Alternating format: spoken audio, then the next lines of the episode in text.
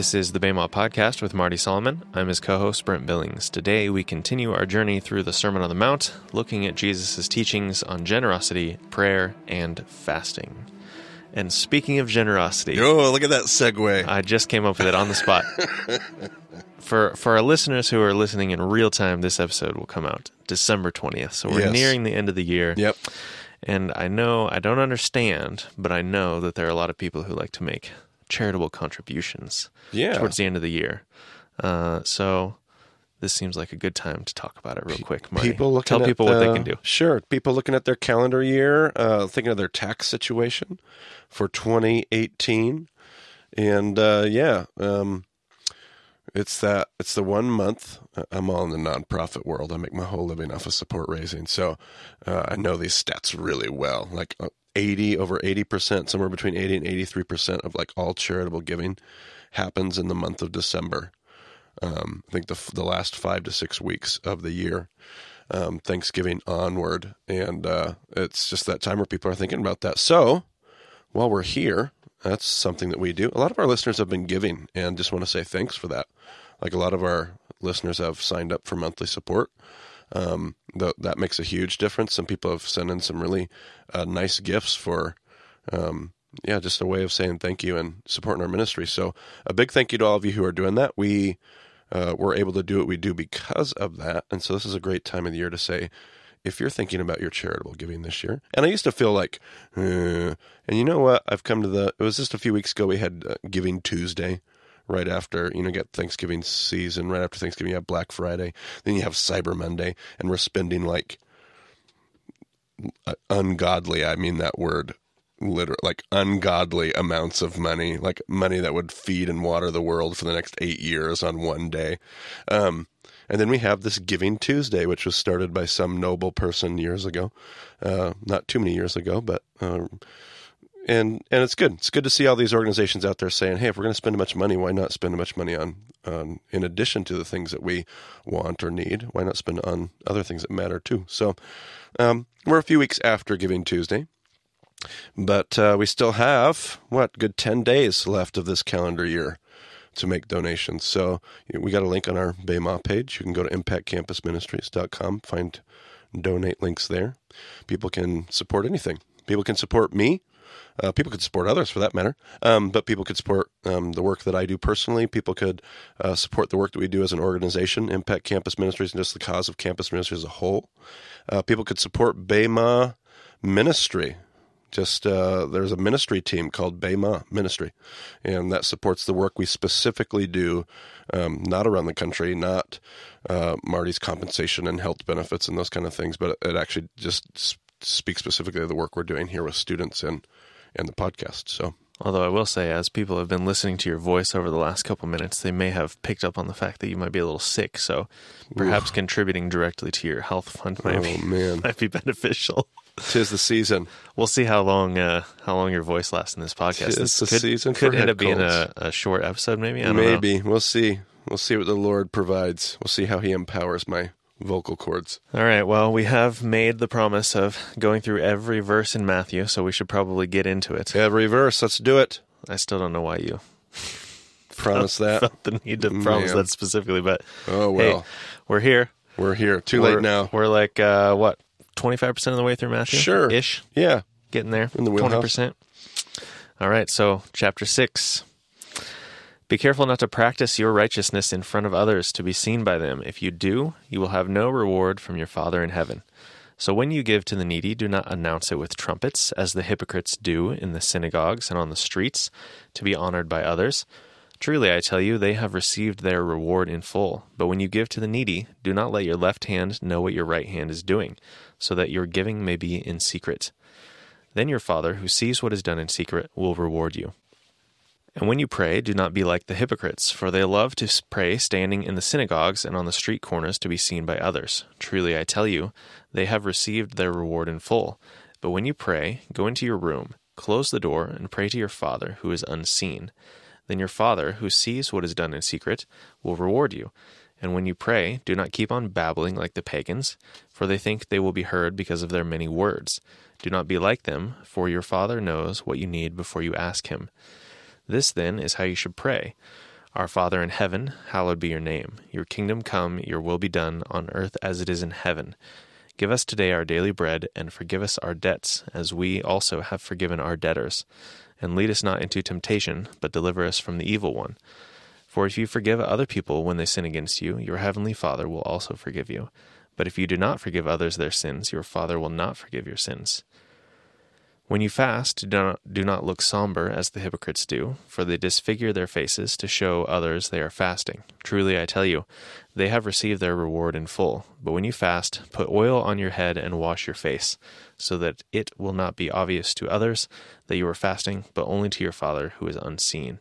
And your Father, who sees what is done in secret, will reward you. All right, so uh, let's clear up a few things just kind of right off the bat before we jump into what I think Jesus is actually getting at in this section of his Sermon on the Mount.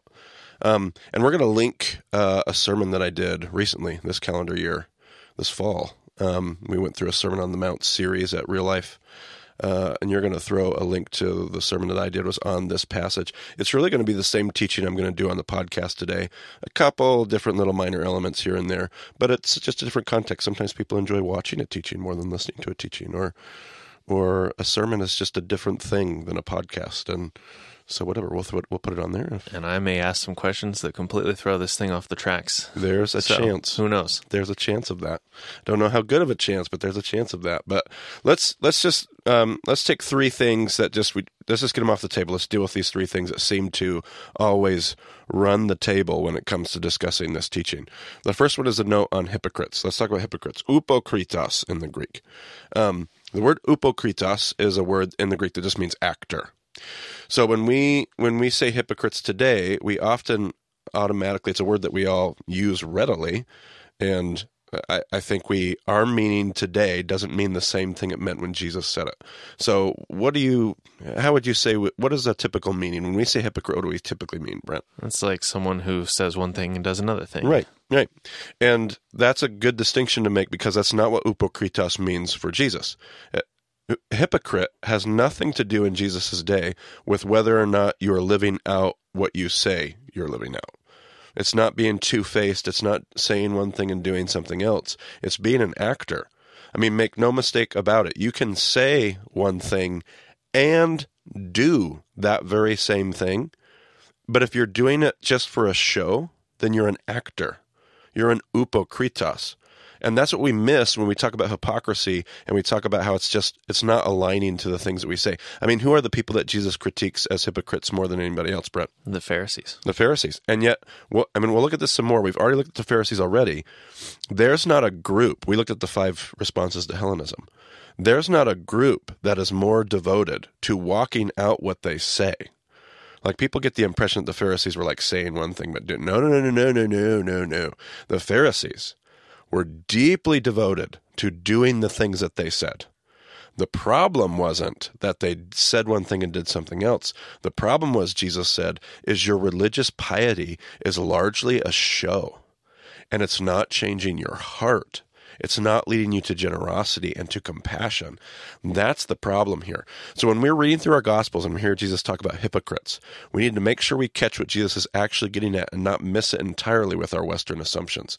Jesus is not critiquing somebody because they say one thing and do something else. Jesus is, critiquing the why behind why they do something. Jesus is saying it's the show that's the problem, not the accuracy of your behavior not the alignment of what you say and what you do, but the reason that you do it in the first place. Um, really important for us to realize that we can say one thing, do that very thing, and still be a hypocrite. Which completely fits with the theme that we've been talking about in the whole Sermon on the Mount. It's the heart behind the action. Is- Absolutely. you've heard it said this, but it's really the heart behind it. Exactly. This is Jesus isn't isn't going into anything new. Jesus is coming right off of the last few podcasts we've been studying. Like that whole string of thought just continues into this one. If that uh, if all of that you've heard it said, but I say unto you stuff is true, then Jesus is going to start to shift towards, and in a in a sense, like the first half of the Sermon on the Mount is like how to interpret the law. Like it was the Beatitudes, it was, I haven't come to abolish, but to fulfill the law. You've heard it said, I say unto you. You've heard it said, I say unto you. You've heard it said, I say unto you. It's all about interpreting the law. And then the back half of the Sermon on the Mount is all about, so if that's the right interpretation, how is it that this ends up being lived out? And you can feel that shift here in Matthew 6, where all of a sudden Jesus says, So when you give, so when you pray, if this is how you interpret Torah, when you give, it's going to look like this. When you pray, it's going to look like this. When you fast, it's going to look like this. And so that's going to be uh, what's taking place there. So uh, that's little note on hypocrite. How about a note on uh, the reward? How about that? Um, as far as the reward goes, uh, notice that the reward, if you do these things like the upokritos, like an actor, Jesus says you have received your reward. Is that present or future reward, Brent? Uh, it seems past even. Uh, oh yeah, present past, right? If you if you're doing these things just to be seen by men, Jesus' response is that's all the reward you're going to get. Like that's all the reward an actor gets is the ability to be seen and celebrated by those who watch them. Um, that's a, and it's a very present, it's a very now reward. So when Jesus talks about if you do it so that your father sees you and a reward, what would the assumption what's the only logical assumption about now the language can suggest will. The greek doesn't quite work that way. It's going to suggest you can read it future which is what we always assume. But in fact the only logical conclusion is if you do it this way your reward will be future or present brent. Uh, future. we like to think that right? But instead jesus would be implying there's something very real. Your reward is very now. Like this isn't a, god putting another jewel in your crown for later when you get to heaven this is if you choose to do something authentically like uh, if you choose to do something genuinely not for a show if you do it for a show your reward is that just that. It's only going to be what, what you get when people see you. But if you do it because it's real and it's true and it's on your insides well all of a sudden that reward just became also present tense but it goes much deeper. And what i experienced today not in a future life not in life after i die but life before i die changes because my heart is changed I'm made new. I'm made different. So the reward as we pass through here, we, we often just read it and go, oh, yeah, if we do things in secret, like we'll get rewarded later. No, if we do things in secret, we'll get rewarded now. It will change who we are now, which is, again, what you pointed out, what Jesus has been talking about in the Sermon on the Mount. So how do the translators get away with that? Well, because in the English, you only have one option. In the English, we're forced to use will because it's an if. If you do this, then you will have this. We're kind of stuck. In the Greek, you have a few more options about what kind of future tense you have and now and going on, or just in the future, or has been going on, is going on now, and will go on forever, or was going. Like you have much more tense options to choose from. In the English, we're kind of stuck. So as you read that, it's easy to hear future, and you could even argue that, well, you should be seeing that as future. But I would argue, in the context of what Jesus is teaching us here, that will is not a will in the future, but when you do it this way, you will experience this. So both of them kind of have this present element to it. Yes, The hypocrites have received their reward. They have like what they have in the present is already the fulfillment of the reward correct. up to this point. Right. That's the end of it. Whereas when you give to the needy or when you whatever, Right. your father sees you, will reward you. You're transformed in the present and you take that change Sure. going forward. Absolutely. And in that, I love that case. In that case, it is a very future reward because it's I'm being changed, and therefore that change resonates forever because I'm never going to be the same. The more I'm transformed, the more I'm made new, the more that I'm changed. So, yes, very present reward with future implications. Whereas if I'm doing it just for a show, it's a very present reward with no future implications because I'm not changed. Uh, I'm not different. And so that's a really good point. I like that. sorry, nearly uh, three decades of um, a very narrow, not necessarily incorrect, but a very narrow and limited understanding of the language used here. Yes. Yes.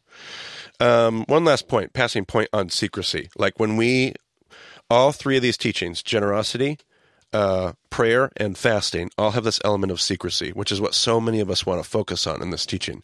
Um, because it's like if you give to the needy, don't let your right hand know what your left is doing. Uh, when you pray, do it in secret. Um, go into your closet when, uh, which watch the sermon if you want a little bit more details on some of those things um, that we link there.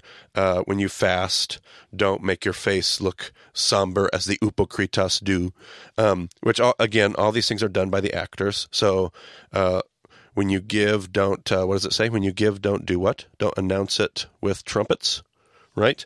So this idea of that was done in the theaters. Um, oftentimes when you would have a very famous actor or an actress in town, uh, you go to this massive theater in this ancient day. They don't have high def theater screens, and so you don't know when the theater they're in costume. They might have a mask on. When that actress or that actor comes out, you don't know that they're on stage. But it was the whole reason you came to the theater in the first place. You want to know that so and so is just walking out on stage. And so they would actually do this short, um, non obtrusive trumpet blast just to let you know that the visiting actor that is in town just walked out on stage. So Jesus says, when you give to the needy, don't announce it with trumpets. Don't be like actors at the theater. Um, when you pray, don't, uh, what does it say? Don't do it standing out on the street corners. That's what an actor does. He stands out in front of the stage. Don't be doing this to put on a show. When you fast, don't make your face look somber. Well, that's what they did. They put makeup on their faces to exaggerate their expressions or their the role that they were playing. Again, you had to see this from far further away in the stands in the seats of the theater, and so you had to you had to um, exaggerate all those things with makeup. These are all references to theater. This whole thing is cloaked in theater language. Um, and so this this is what's driving this thing. But when Jesus starts talking about secrecy, uh, we start getting really wound up in uh, well, everything we do has to be done in secret. And I wanted to point out what Jesus is talking about is not the secrecy, but the motivation. Because we need to remember that at the very beginning of the Sermon on the Mount, Jesus had another teaching about being the light of the world and a city on a hill. And eventually Jesus says, What statement, Brent? Let your light shine before others. Right. So that when men see your good deeds, they will glorify they, your Father in heaven. Exactly. So Jesus started this sermon with one teaching that said, Your deeds need to be seen. Like Jesus is very clear about that. Um, all throughout the New Testament, Paul's going to say, Follow me as I follow Jesus, imitate me as I imitate Christ. Our walk with Jesus is meant to be a public, watchable, seeable, observable walk. And so, what Jesus is saying here is not you can't let your walk be seen everything has to be done in secret. Jesus is talking about motivation. If you're doing things to be seen, so don't do things to be seen. Do things in secret, but people will probably see them. A great example of this I talk about in the sermon is the prayer. Go into your closet, and we like picture the place where we keep the vacuum and the brooms, right? But that's not at all what they they had. They had these prayer shells. You can see it on video, uh, and they they take their prayer shells and they put it over their head, and they go into what's called their prayer closet when they're at the temple praying.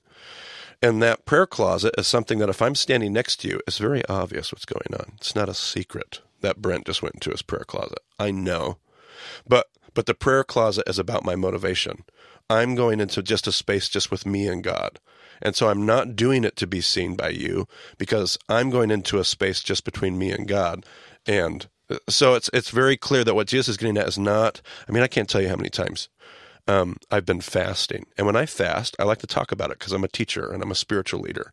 And I want to talk to people about fasting because how many people do you know fast on a regular basis, Brent? I. I don't know. Right, like hardly any. Right? Sounds like maybe you do. Yeah, yeah, yeah. I don't know. Yeah, I can't think of anybody else. Yeah, and I don't do it all the time, but when I do, I like to talk with my students about it. I like to talk to my disciples about it because I because we don't know how to fast.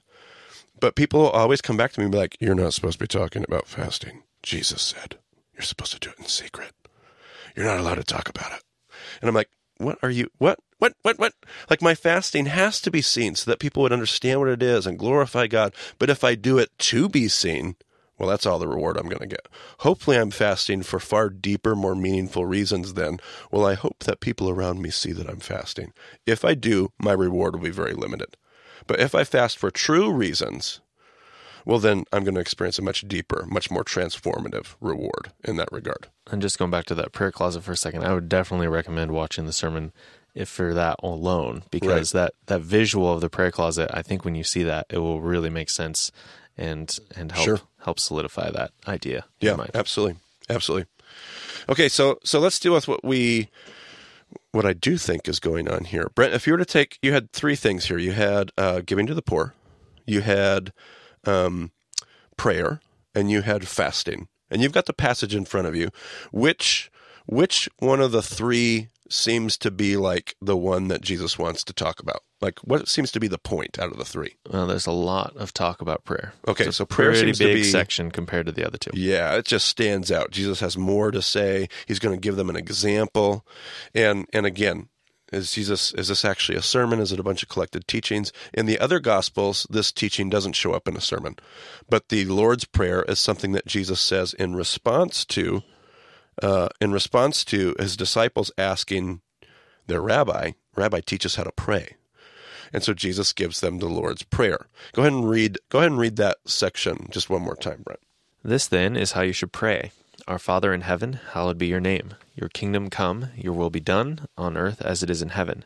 Give us today our daily bread, and forgive us our debts, as we also have forgiven our debtors. And lead us not into temptation, but deliver us from the evil one. All right, excellent. So this is this prayer where a lot of us are familiar with this prayer.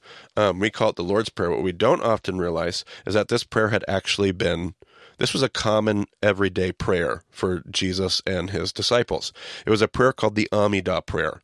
For years, we didn't know if the Amidah prayer dated back before Jesus, but it, becomes and just do a spend 10 minutes on Google and just search for the Amidah prayer. You'll you'll find all kinds of versions. Modern versions, you can find ancient versions, and you'll notice that throughout the evolution of Judaism, the Amidah prayer has grown and it's gotten quite large. It's a quite in-depth prayer. But you'll notice even if you look at the Amidah prayer, it follows the exact same format, has the same sections that Jesus' Amidah prayer uh, Jesus' Lord's Prayer, and that's because Jesus isn't quoting a new prayer.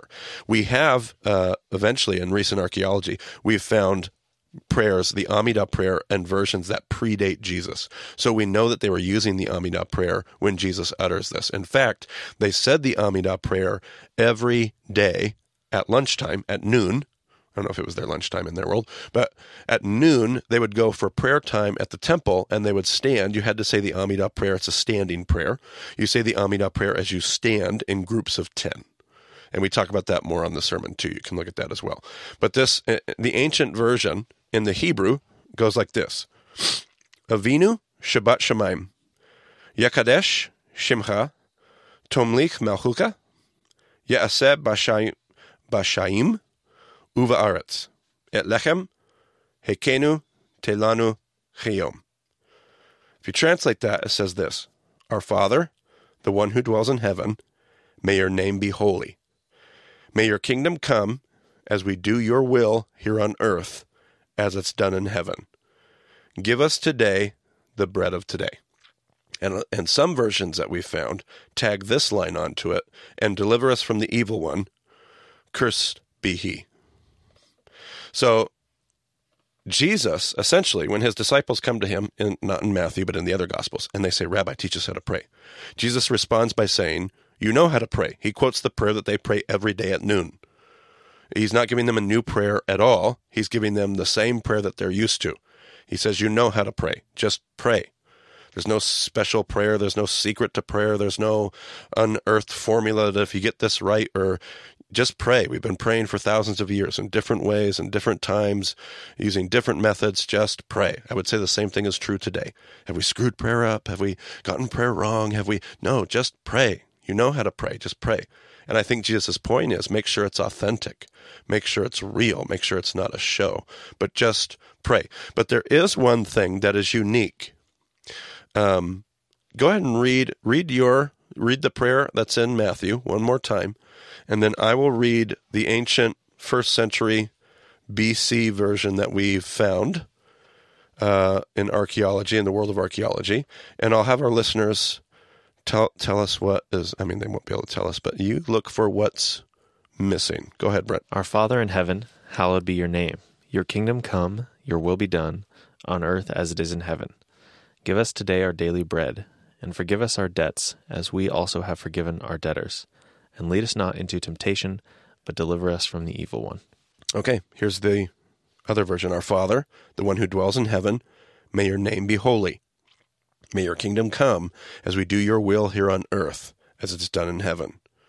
Give us today the bread of today, and deliver us from the evil one. Cursed be he. Very, very similar. I mean, almost line for line, except for Jesus added a line. And what was the line that he added, Brent? Forgive us our debts As we. as we forgive uh, our debtors. Okay, that line was not in the ancient version. To this day, I have not found one single version of the Amida, not ancient, not medieval, not modern, that has any mention of us forgiving our debtors. A couple, maybe a century or two after Jesus, they do insert a section of the Amida prayer that talks about God forgive us. That's why I pushed you to the end of your statement, because the statement that Jesus adds is, uh, forgive us our debts, which eventually does end up in the Amida. What never ends up in any version of the Amida I have ever found is, as we forgive our debtors. There's never any mention of, and that's because in Jewish consciousness, you wouldn't ask that. That's not that's not the work of that's not our work. Forgiveness is God's work. What I need to do is worry about God forgiving me. God, would you forgive me? Would I live appropriately? And would you forgive me when I don't? And I look over at Brent and I think, I hope that God forgives Brent. I really do. I hope that Brent is forgiven by God, and I hope that Brent asks God for forgiveness. But it's not my job to forgive Brent, it's God's job to forgive Brent. And if Brent were to wrong somebody, that's between him and God. If he were to wrong me, it's between him and God. And my my desire to seek vengeance is between me and God. But there's never a conversation about me forgiving Brent. One of the most scandalous things that we take for granted, and we don't realize how scandalous it is in Jesus' teaching in the first century in Judaism, is Jesus' regular insistence that we are invited into, into the forgiveness process. Like Jesus is saying, this is this is not just about whether or not God forgives you. This is about whether or not you are going to let yourself be invited into the forgiveness process. Because forgiving other people, and see, for a Jewish here in the first century, like what? Like now later on in Judaism, they'll definitely have in their consciousness the idea of forgiving other people without a doubt. I'm not suggesting that Judaism doesn't understand that. But in Jesus' day, in his rabbinical worldview of the first century, this is a radical concept that he keeps pushing over and over and over again. Yes, God forgives sins. I'm inviting you into the redemption process. God, Jesus says, is inviting you into the forgiveness process because forgiveness is the kind of thing that actually changes our hearts. As you have pointed out, this is the thing that Jesus keeps driving at over and over and over again. Torah was meant to teach us how to change our it was meant to change our hearts. It was meant to teach us how to live and how to live in such a way that we became a different kind of people. And forgiveness is critical. Now you might remember me talking brent about two halves of the sermon on the mount.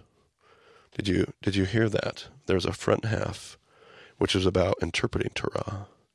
And there was a back half which was about applying that interpretation. Yes. which makes us think as always what A chiasm. Okay, like we did play. this with the Beatitudes, right? We suggested that the Beatitudes could be, it's not a rock solid case, but the Beatitudes could be chiastic, meaning that at the middle of that chiasm sat what two things? Brent, can you remember? Uh, it was mercy, Yes, and right before that, hungering. hungering and thirsting for righteousness. Yes, and and we suggested that possibly if the Beatitudes are chiastic, and I think they are personally, the point of that chiasm is going to be if you really hunger and thirst for righteousness, the way that you find righteousness is to show mercy.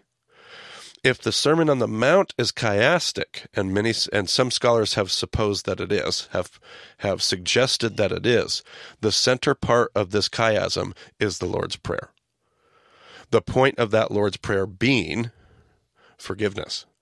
Wouldn't that flow with the same theme that seems to be Jesus' theme in the Sermon on the Mount, the same theme in the Beatitudes?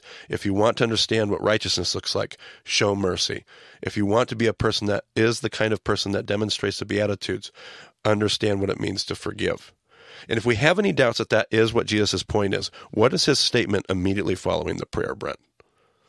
These are the words that, after he teaches them how to pray, these are the words that immediately follow his prayer. For if you forgive other people when they sin against you, your heavenly Father will also forgive you. But if you do not forgive others their sins, your Father will not forgive your sins. There's a lot that Jesus could have talked about in that prayer. And yet, what he highlights is the part that he just added to the prayer himself, which is all about forgiveness. So, this really is this driving concept of, of the Sermon on the Mount. Like Jesus' main, pe- main teaching all throughout this thing don't hate, don't even be angry, love your enemies. If you hunger and thirst for righteousness, show mercy. This is about learning how to relate to other people. This is about people. This is about people. This is about people. This isn't about a moral code. It's not about some some disconnected walk of righteousness that is just about me and Jesus. This is all about other people. If you want to know what it is to follow God, don't put on a show. Truly get in there and learn how to forgive people, how to love people, how to show mercy to people, how to be about people. He's going to say later to love God, to love others. Become people of the text? Become people of the text. The tagline that I never use. Well, but it's on our stuff. Well, it's it's um, it's there. It's the spirit of who we are and what we do. Exactly. Yep. You know what's funny is as I was reading this whole section at the beginning of the podcast, I realized something. Uh, so from about third grade to sixth grade, I was a part of the Catholic Church. Yes. And at uh, you know, at some point, I started like reading things, and I'm like, oh, this, I don't know. This seems like things don't line up the way I'm reading them in the text. And I actually used this chunk on prayer as one of my points to reject the Catholic tradition. Um, but as I'm reading it, uh, specifically the part about uh, uh, don't keep babbling, they think they'll be heard because there are many words. Yep. Well, somehow I like read right over the pagans part. Right. For some reason, I thought like I don't I don't know what I thought, but I was like, oh well, why would you say the Hail Mary like a hundred times? That's just babbling. Oh, I see. I would not necessarily equate um, Catholics with pagans. Yeah, right. So I don't know. I'm pretty conflicted about this. And also, like, Jesus goes on to say, well, you should pray like this. Right. And the Our Father is featured very prominently in the Catholic tradition. Right. Absolutely. So Jesus seems to actually support liturgy. hmm And yeah, and there's some more context. I've heard some people teach on uh, the babbling of the pagan prayers. Uh, I remember I was listening to a sermon at, in Grand Rapids one time uh, at, at a church, Mars Hill. Uh, I can't remember if it was Rob Bell or Shane Hipps that was preaching that day, um, but I was listening to a sermon and they were giving these examples of these pagan prayers that we've uncovered, and they were just like rambling, babbling because they were trying to invoke the God's favor. And they were using as many words as they could to say the right thing, to unlock the right key, to you know whatever. And and it was really the context of what Jesus was Jesus saying. You know how to pray. Don't keep babbling as pagans do. You know how to pray. Just pray. And and I'm sure they thought a little bit of what you wrestled with as a younger person, like, but I'm just saying the same thing over and over again. And I talked about this before in our podcast, but when I talk about spiritual practices, I love to say the same blessing every morning at my meal because that blessing starts to talk back to me. And I think that's one of the maybe one of the side notes, but one of the points that Jesus is getting at here, which is it's not a magical incantation. Just pray. Just pray. kind of goes make back sure you to the uh, the lullaby effect. Like, yeah. you gotta. I think there's like a center point where like you're saying it and you're learning it, and then you know Right. it so well that you're just kind of absentmindedly saying it, Right. and it has that lullaby effect. Yep. But then if you keep going, Right. then you get what you just talked about, where it starts to speak back to you. Right. And I do think about my Catholic brothers and sisters that uh, really love the faith and the faith has meant something to them. What is the difference between the person that was raised in the Catholic Church and just doesn't get it between the ones that Catholicism just deeply speaks to them and, and is rooted in them? It's the fact that it's it wasn't it wasn't just a show for them. For so many of those kids that were raised in it, it was just handed to them and all they got was the show. All they got was the upokritos. All they got was the I'm just saying these things just to say them. And the people that were able to are either mentored and discipled in such a way that they were able to push through. It's not just a show. These things start these spiritual practices do a work in me.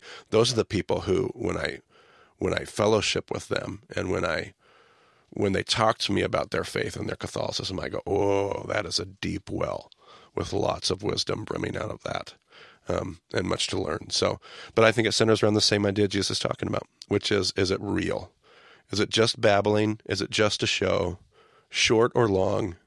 it's got to be real. It's got to come from a real place. It's got to be between you and God. Because when you do that, it's going to change your heart. Love it.